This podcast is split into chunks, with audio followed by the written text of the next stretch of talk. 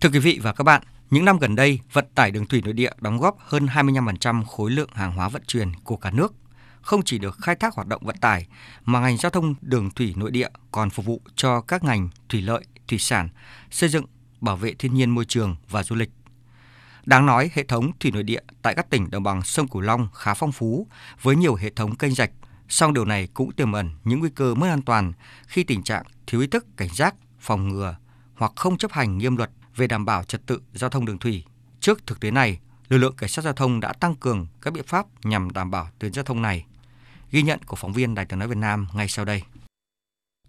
Đồng bằng sông Cửu Long là vùng có hệ thống sông ngòi chẳng chịt, trong đó có cả sông Tiền, sông Hậu đi qua và nhiều tuyến đường thủy nội địa khác do Bộ Giao thông Vận tải quản lý. Trong bối cảnh dịch bệnh hiện nay, lưu thông đường bộ bị hạn chế, các địa phương trong khu vực đã biết phát huy lợi thế của giao thông đường thủy để lưu thông hàng hóa, góp phần tích cực trong việc vận chuyển hàng hóa đi tiêu thụ được thuận lợi như hiện nay. Ghi nhận của nhóm phóng viên Đài Tiếng Nói Việt Nam, thường trú tại khu vực đồng bằng sông Cửu Long. Vừa qua, để đảm bảo công tác phòng chống dịch, mỗi địa phương đưa ra những quy định khác nhau đã dẫn tới việc lưu thông hàng hóa trên bộ gặp nhiều khó khăn, nhất là khâu vận chuyển hàng hóa, nông sản, lương thực, thực phẩm thiết yếu để phục vụ nhu cầu của người dân, doanh nghiệp. Vùng đồng bằng sông Cửu Long có hệ thống sông ngòi dày đặc, kết nối các địa phương với nhau đã giúp việc vận chuyển hàng hóa, nhất là các mặt hàng nông sản đi đến các địa phương thuận tiện trong bối cảnh vận tải đường bộ gặp nhiều khó khăn. Tuy nhiên, việc lưu thông hàng hóa bằng đường thủy cũng gặp không ít khó khăn khi thời gian vận chuyển dài, các thuyền viên trên thuyền phải đảm bảo các quy định của địa phương trong phòng chống dịch bệnh như giấy xét nghiệm có thời hạn COVID-19. Ông Huỳnh Minh Dũng, trưởng phòng quản lý vận tải phương tiện người lái Sở Giao thông Vận tải tỉnh Đồng Tháp cho biết. Tất cả các tuyến đều là luồng xanh hết, thứ hai nữa không phụng ứ. Bộ thông cũng có ban hành cái hướng dẫn về luồng xanh đường thủy nội địa, nhưng mà trên địa bàn tỉnh thì không có vấn đề vướng nên giải quyết. Là chỉ cần yêu cầu phương tiện cũng như là thuyền viên có giấy xét nghiệm còn thời hạn là tới các chốt xuất trình ra, vẫn đảm bảo lưu thông hết, tháo gỡ. Tỉnh Đồng Tháp vừa chống dịch nhưng mà vừa tháo gỡ vấn đề mà vận chuyển và tiêu thụ hàng hóa đó tức là cái nông sản của bà con trong giai đoạn gần đây đó. Cái này thì quan tâm mà tháo gỡ.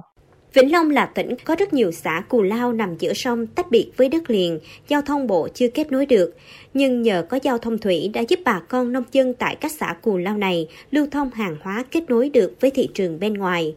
Ông Trần Thái Nam, trưởng phòng vận tải Sở Giao thông Vận tải tỉnh Vĩnh Long cho biết. Hiện nay là cái nông sản của tỉnh Vĩnh Long á, cái vấn đề vận chuyển là không có bị ủng ứ không có vấn đề gì hết. Nghĩa là lưu thông hàng hóa là không có ách tắc không bị ủng ứ. Hàng hóa thì cũng đã có tham gia vô cái luồng xanh của cái tàu mà cao tốc của thành phố Hồ Chí Minh á. Còn có vấn đề cấp luồng xanh á thì hiện nay đã tiến hành cấp bình thường theo đúng quy định và không có hồ sơ tồn động và hoặc là quá thời hạn quy định. Sở Giao thông Vận tải Cà Mau cho biết, hiện các cửa ngõ giao thông thủy của tỉnh như tuyến Quảng Lộ Phụng Hiệp, kênh sáng Cà Mau Bạc Liêu, kênh sáng Chắc Băng đều thông thoáng, không ủng ứ. Cũng nhờ đó các ghe tàu vận chuyển hàng hóa nông sản ra vào thuận lợi.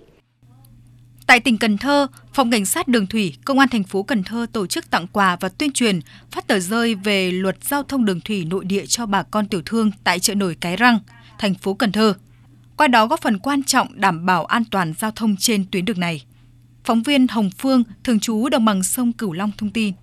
Ngoài tặng quà, lực lượng giao thông đường thủy còn trực tiếp đến các ghe chở hàng, các hộ dân sinh sống tại khu vực chợ nổi, phát hơn 400 tờ rơi tuyên truyền, phổ biến các quy định xử phạt vi phạm hành chính trong lĩnh vực giao thông thủy nội địa, theo Nghị định 132 của Chính phủ, phương thức, thủ đoạn của các loại tội phạm về hình sự, kinh tế, ma túy và gian lận thương mại, và hướng dẫn cũng như nhắc nhở bà con tiểu thương khách tham quan chợ nổi thực hiện tốt biện pháp 5K phòng chống dịch bệnh COVID-19, chấp hành nghiêm luật giao thông đường thủy nội địa, sắp xếp các phương tiện để neo đậu đúng quy định, không lấn chiếm luồng tàu chạy.